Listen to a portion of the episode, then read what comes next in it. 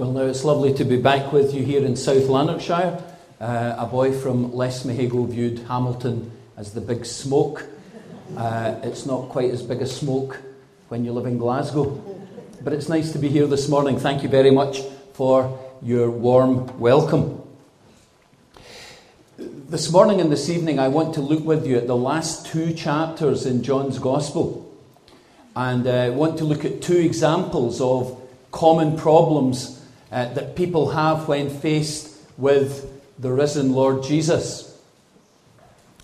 Our relationship with Jesus is really the defining feature of all of our lives, and yet often it falls into difficulty, and we have difficulty with that relationship. Let's read together then uh, the first individual that we're going to encounter today who had difficulty in his relationship with Jesus.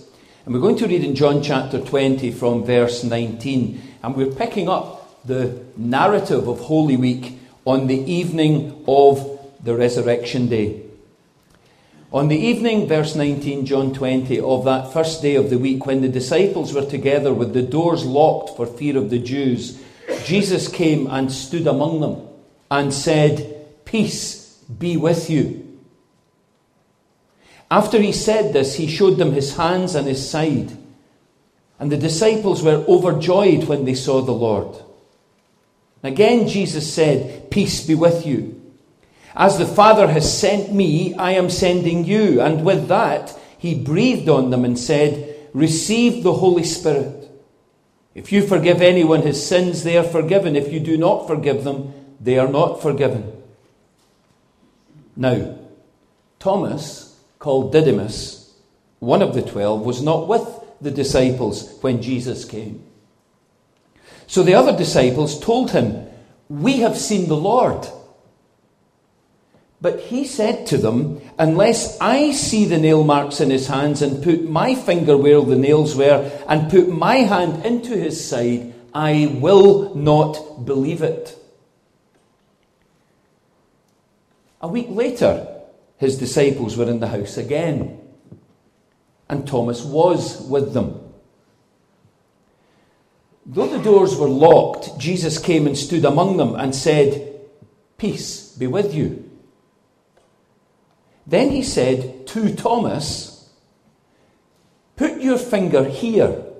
See my hands. Reach out your hand and put it into my side. Stop doubting and believe. Thomas said to him, My Lord and my God. Then Jesus told him, Because you have seen me, you have believed. Blessed are those who have not seen and yet have believed. Jesus did many other miraculous signs in the presence of his disciples, which are not recorded in this book. But these are written that you may believe that Jesus is the Christ, the Son of God, and that by believing you may have life in his name. This is the word of the Lord. Thanks be to God. Now, eight years ago, I had pneumonia. As a 48 year old man, I assumed I was dying. I might as well have said, as a man, I assumed I was dying. I went to the GP. That was a statement in itself. I didn't know who my GP was. I'd never been before. GP didn't know me. Looked at me, said, Who are you? I told him. He checked me out and said, You have pneumonia. But effectively, he said, um, in response to my question, Am I going to die? Uh, your pneumonia is serious, David, but it's not terminal. I think that phrase, serious but not terminal, is a good summary of the Bible's view of doubt. There are two extremes that we can adopt when we think about the issue of doubt uh, within the Christian faith. The first extreme is we can be too soft on doubt. Well, everyone has them, don't they? I do, and so do you, if you're being completely honest. And so we can often accommodate doubt and, and say, don't worry about it.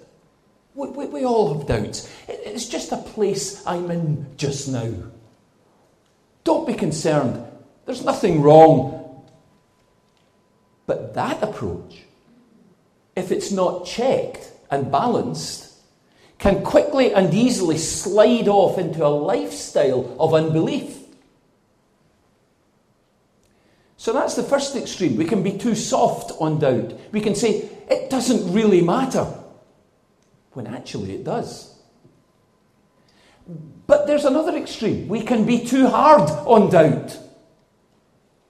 We can demonize doubt to the point where if you have any doubts at all, then you can't possibly have faith. You mustn't ever have any doubts. And I think that's partly why we keep that mask up to pretend that everything's always okay. Because we're afraid uh, of others casting judgment on us and saying, well, if you have doubts, you can't possibly believe. You may not even be a believer at all. But the Bible's view of doubt is somewhere in the middle. Like my pneumonia, I think we have to say the Bible views doubt as serious. But equally, it doesn't view doubt as terminal. It need not be terminal. Doubt, as we will see today, can be a stepping stone, a springboard, if you will, to a tougher, stronger, more resilient, and more robust faith. And that's what we find here in our text in John chapter 20. Doubting Thomas, as everyone knows him, is in a serious condition here when we meet him. But he's not in a terminal condition. Now, I don't know where you are this morning in terms of the strength of your faith or the issue of doubt within your own life. I don't know what the doubts are that you struggle with. They'll be different for all of us. But what I want to say to you is that these doubts are serious. But come with me to see why they need not be terminal in your life this morning. So let's look firstly at the barriers to belief. The first barrier to belief in Thomas's life uh, was withdrawal. Now, I, I work in the NHS, and, and when there's a significant clinical incident that takes place, when something goes wrong, which it sometimes does, I hesitate to say often does, none of you will ever go back. Um, when things sometimes go wrong in, in the NHS in a significant clinical incident, a, a, a thing is commissioned called a root cause analysis. That's a fancy word for finding out the root cause of the problem. Let's get to the bottom of this. What's the problem behind the problem? And it's sometimes the problem behind the problem, behind the problem, behind the problem. You have to dig quite deeply. Well, let's have a root cause analysis of Thomas's doubt. Uh, there were reasons for his doubt. And in verse 24, we discover one of the reasons. He'd withdrawn from the believing community. Did you notice? John tells us he wasn't present when Jesus appeared to the disciples. Now, we don't know the reason. We don't know if he had a valid excuse for not being there. We don't know the reason. John doesn't tell us. But we are told the outcome. The outcome of his absence was unbelief and doubt. They saw and believed in verse 20. He didn't, verse 25. Now, although Thomas isn't criticised here, it would be safe, I would imagine, for us to assume that putting yourself in a place apart from the people of God in times of pressure and opposition will almost certainly set your bias towards doubt and away from faith. And make no mistake, the disciples were under pressure. Jesus had been crucified, their hopes had been dashed. The reason the crowd, as we heard this morning, turned on Jesus so vehemently was because he wasn't the Jesus they'd been looking for. They wanted a Jesus to rid them of opposition from the Romans, to set up the Jewish state again in all of its Davidic glory and all the glory it had when David was the king. They wanted Israel to be great again.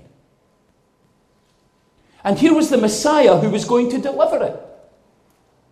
And so they welcome him as a king. But they didn't have a category for a suffering Messiah or a king who would win through dying.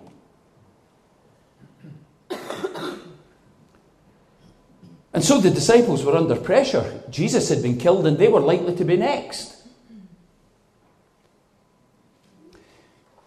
And I think it's safe to say for us in our culture uh, here, and even in Scotland today, Scotland, did you know, is the, is the most rapidly growing secularized nation in the world right now? No country in the world is becoming secular at a faster rate than ours. And we're starting to feel that little bit of opposition and pressure. It's not that great if you compare it to Somalia or places like that, but, but it's, it's, it's, it's stronger than it was, isn't it? And in these times of opposition and, and, and, and, and fear, it would be unwise for us to separate ourselves from the community of believing people, wouldn't it? Make far more sense actually to join with other Bible believing people across the country and stand together. Thomas withdrew. But that didn't help his doubt, that fed his doubt. Now, John has already told us in chapter 14 of his gospel the kind of person Thomas was. We're all different, we're all individuals, aren't we? We all have preferences, we all have different types of personality. Back in chapter 14, we discover that Thomas was the kind of person who liked things to be concrete. He wasn't a great conceptual thinker. Now, that might be you today. But even if it's not, the principles apply. Here was Thomas. Here was part of his struggle. Jesus in chapter 14 is saying to the disciples, One day you're going to be going where I'm going. And you know how to get there. That's quite a conceptual statement. Thomas, the cynic, the concrete thinker, says effectively to Jesus, Lord, if we haven't got a sat nav, how can we find the way? That's effectively what he said. Or if I haven't got a postcode, how can we use the sat nav? He, he didn't know what the destination was. He couldn't, he couldn't conceptualize that. He couldn't make it concrete enough. If we don't know the destination, Lord, how, how do you expect us to get there? So we know that Thomas had a natural tendency towards cynicism. That he was a concrete thinker. He liked things in black and white. He liked evidence. But his withdrawal, you see, only fueled that natural cynicism. And whatever your weakness is, whether it's that you're a concrete thinker or a conceptual thinker, whatever it is, by withdrawing from the people of God, these natural tendencies will be enhanced.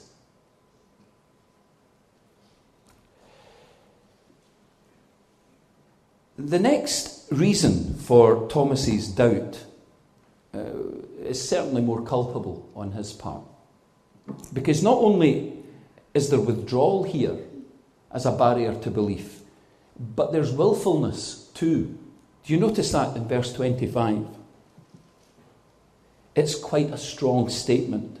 Unless I see the nail marks in his hands, says Thomas, and put my finger where the nails were and put my hand into his side. You notice these next words? I will not believe it. I will not believe it. Thomas's doubts are expressed in a willful decision to refuse to believe the eyewitness testimony of his friends. There's a stubbornness here, do you see? A choice not to believe. And it's always a choice. We have a friend who, about two years ago, insisted that an announcement was read out to the church stating that she now refused to believe that Christianity was true. It had been a charade all along, she said. I now no longer believe it. And I want you all to know I do not believe.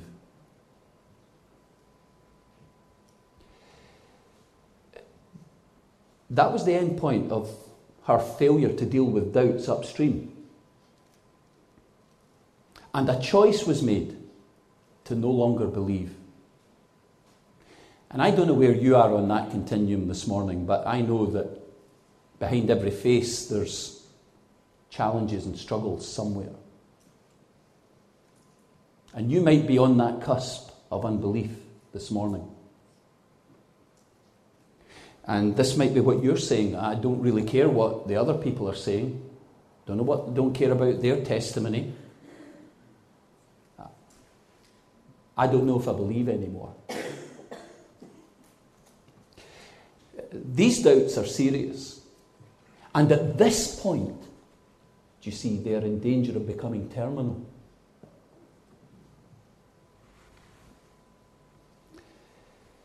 And so there is a warning.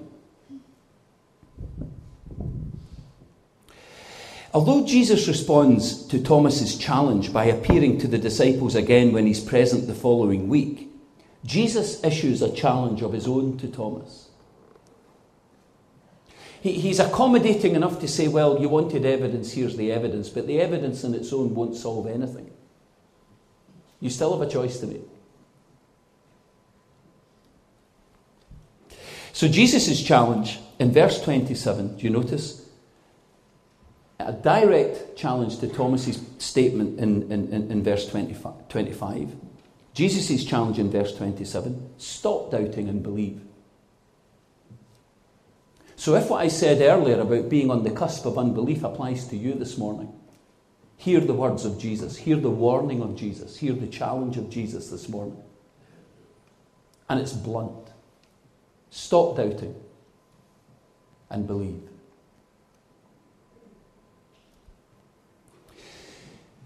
You see, all the words for doubt in the New Testament carry the idea of double mindedness. In the Bible, to believe is to be one minded in accepting the truth about who Jesus is. These things are written, John tells us, that you may believe that Jesus is the Son of God. That's why John wrote his gospel. So to believe is to be one minded in accepting that Jesus is who he says he is, that he is the Son of God, the Saviour of the world. In the Bible, to disbelieve is to be of one mind in rejecting the truth about Jesus. I do not believe he is the Son of God. To doubt is to waver between the two, and James tells us in his letter later in the New Testament that to remain in a state of doubt leaves us to be open to be blown and tossed about by the wind. A double minded person, James says, is unstable in all he does. Now, James doesn't say a, a, person who is caught between believing and unbelieving is unstable in some of the things he does. Part of his life is unstable. It's not what he says. He says to waver between belief about who Jesus is and disbelief about who Jesus is makes life unstable in every aspect of life. There is no stability in any decision making processes whatsoever. No stability in your family life, no stability in your work life, no stability in your moral life. You see, being disbelieving or double minded doesn't just impact on what happens inside your head, it leads to dangerous and unstable actions in the real world, at home and at work. how you use your time, the decisions you make about everything from your money to your relationships. So there's a warning here from Jesus. Stop doubting this morning and believe. But what is the basis of belief then, having looked at the barriers? How can we move from unbelief and double mindedness to belief and confidence? Because this incident isn't simply recorded to show us the barriers to, unbe- uh, to belief. It's there to show us that although doubt is serious, it need not be terminal. It can be the springboard to belief itself. And believing is the biggest single issue in John's Gospel. The, the, the, the word believe, believed, believes, believing, used 77 times in John's Gospel. And verse 31 tells us why. Because as he wrote his gospel, and remember, John was writing later than the other gospel writers, and the church at this point was under pressure, under persecution. Belief that Jesus actually, really, truly was the Son of God was under attack. Was the divinity of Jesus absolute? Was that true? Is that what he really said about himself? Is that who he really claimed to be? John writes his gospel as an old man now, looking back with this passion on his heart. These things are written, he says. I could have written lots of stuff, but I've picked out stuff specifically to help you believe that Jesus is who he said he is, that Jesus is the Christ, the Son of God, and that by believing you may have life in his name.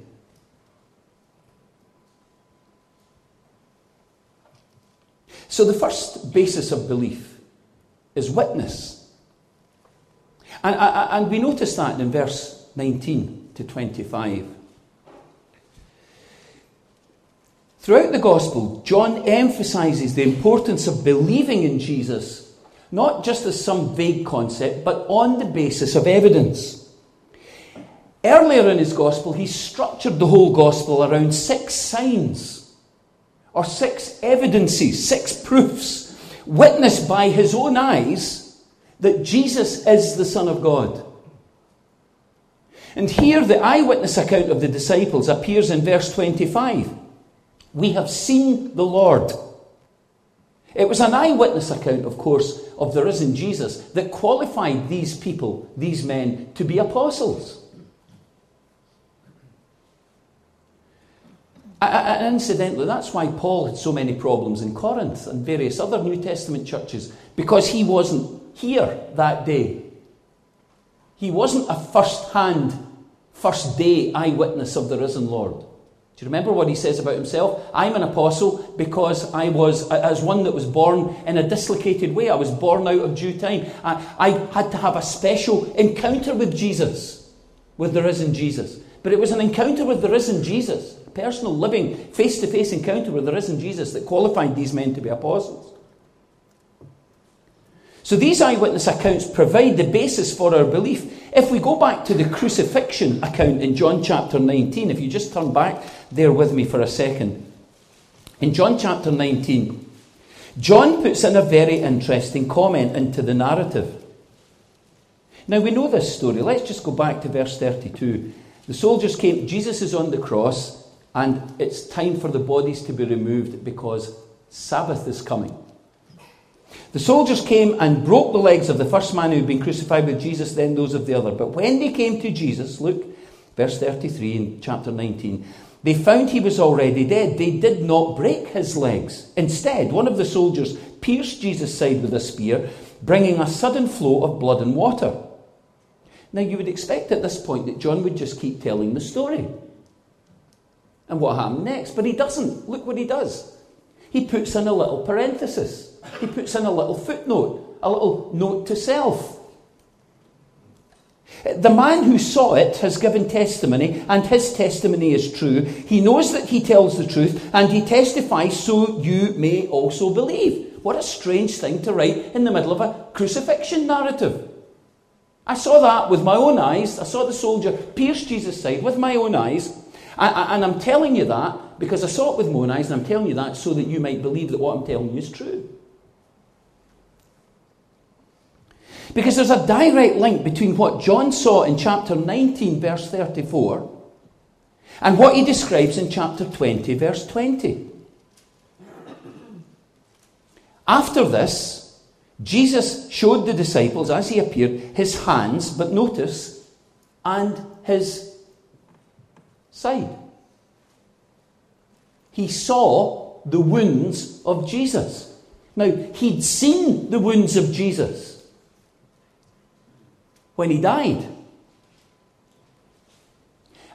And at that time, he wants us to know I saw that with my own eyes, and I'm telling you the truth. I saw it with my own eyes. I saw the nails in his hands, I saw the spear going into his side, and I want you to know that I saw it so that you might believe. After Jesus said this, he showed them his hands and his side.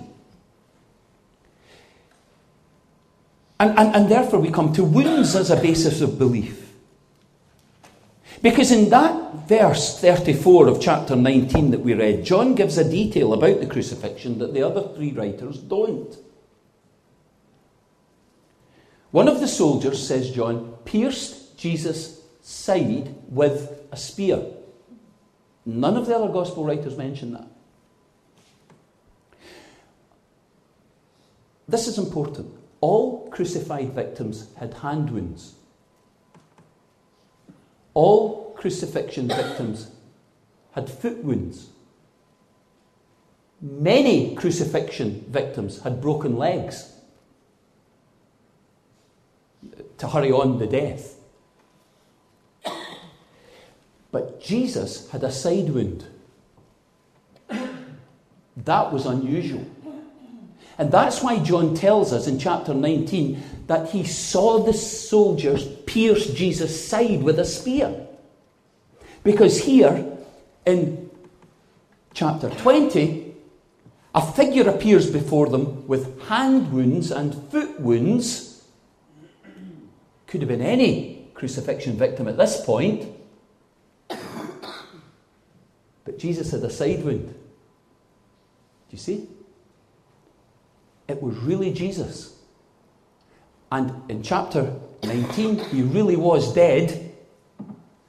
And in chapter 20, he really was alive.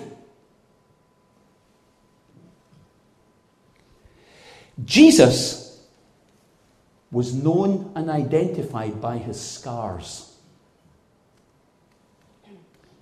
And the scars and the wounds of Jesus tell us that he is the Son of God and he is risen from the dead. These scars now define him.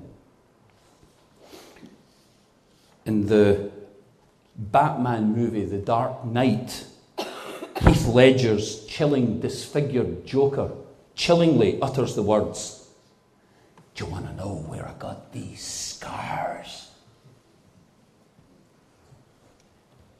He was defined by his scars. His outward scars were presented in that movie as a visible picture of his inner torment and turmoil, of his psychosis. In a far, far greater way, friends, our Lord Jesus is defined by his scars. He's known by the scars. Michael Card, a songwriter whom I love very much, put it this way perfectly in a song that he wrote about the scars of Jesus called Known by the Scars. I hope you can read that. And here's what he said in that song After they had slain him and laid him in the grave, and the ones he loved had fled into the dark, then his love and power raised him, and God won the victory. But they only recognized him by the scars. The marks of death God chose never to erase, the wounds of love's eternal war. When the kingdom comes with its, with its perfected sons, us, he will be known by the scars. Even then, we'll know it's Jesus because of his scars. It's the wounded, crucified Jesus with a side wound and hand wounds who is alive, and the wounds of death inspire belief. Do you see? When they are seen in a living, breathing man.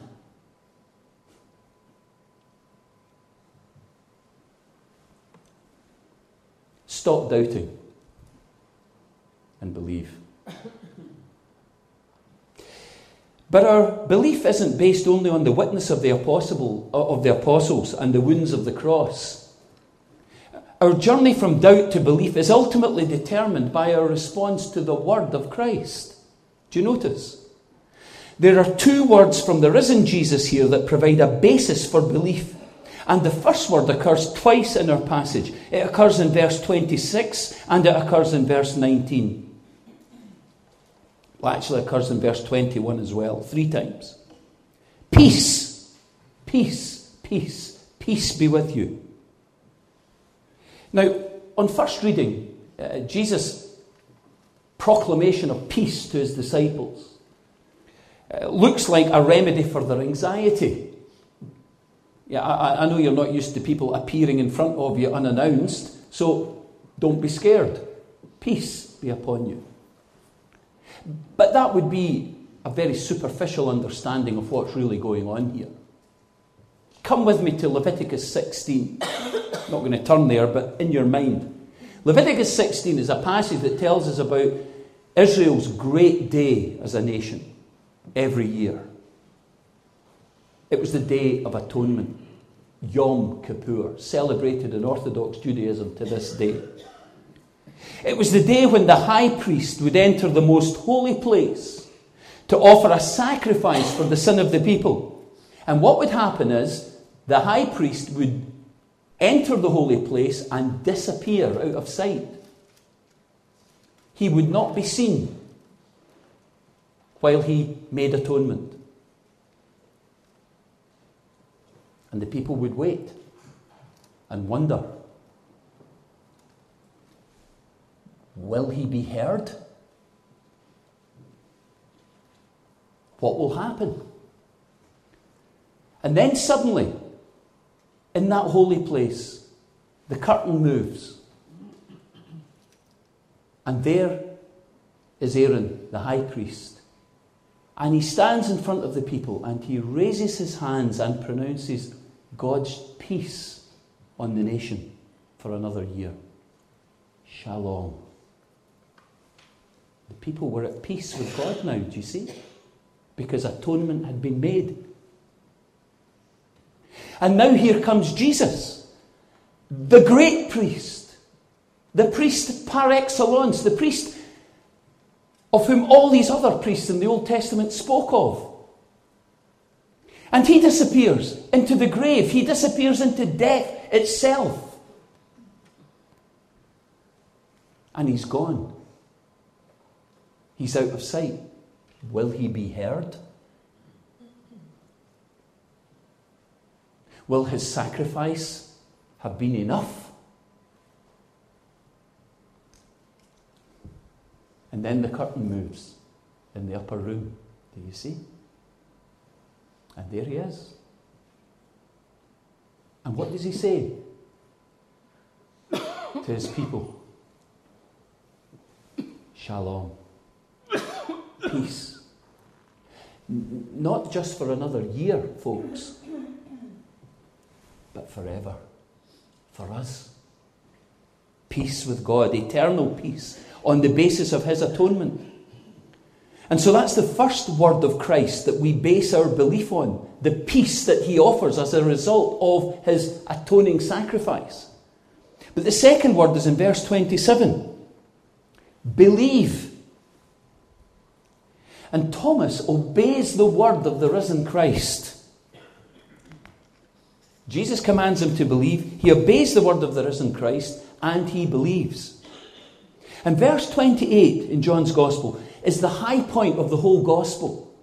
Because if you remember John's purpose in writing, his purpose is that we may believe Jesus is the Son of God and that through believing we may have life in his name. Here is the great climax of John's Gospel My Lord and my God. Lord Jesus, you are my Lord, but more than that, you are my God. You are the Son of the living God. You are divine. You are the eternal Son.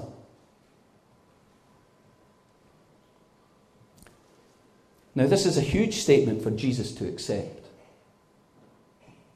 Here is Thomas saying to Jesus, My Lord and my God.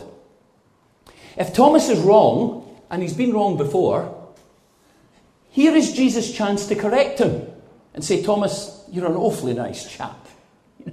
I really appreciate you saying such nice things about me, but, you know, that's over egging the pudding a bit. Know, prophet, yes, king, yes, priest, yes. But, you know, I'm not divine, actually, Thomas. You know, only God can be given worship like this. And to a Jewish person, that kind of worship could only be given to God alone, do you see? That's one of the reasons why the Jewish authorities wanted to kill Jesus, because he said he was the Son of God.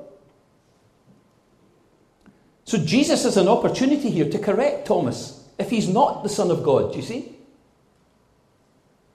But he doesn't do that. He accepts Thomas's worship as the Son of God, as indeed he accepts ours today, and indeed more than that, as he demands ours today.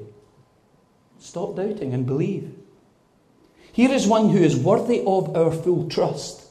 And so, as we close this morning, and as we come to believe, or to believe again, or to believe more strongly, or to recommit ourselves to that belief, John wants us to come to the same conclusion as Thomas. Blessed are those who haven't seen and believe. You, me, us. But he wants us to believe on the same basis, do you see? The witness of the apostles, the wounds of the cross, and the word of the risen Christ. John wants us here this morning in Hamilton to receive the same blessing of God's shalom, God's peace on our lives, an eternal relationship with Him, given to us by Jesus without ever having seen Him. That's remarkable. And what is that blessing? John tells us in verse 31 As you believe, by believing, you may have life in his name. What's the best known verse in John's Gospel? Let's look at it through different eyes now together. John 3, verse 16. For God so loved the world that he gave his only Son that whoever believes in him shall not perish, but have eternal life. Stop doubting and believe. Let's pray.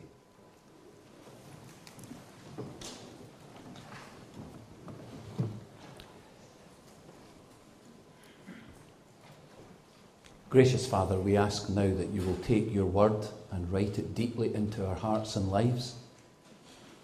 We pray that you will help us to challenge the unbelief in our lives by the presence and power of your Spirit. And we pray that we may be drawn to believe and to believe again in the Lord Jesus. And in believing to receive that eternal life in his name. Bless your word to us, we pray then in Jesus' name. Amen.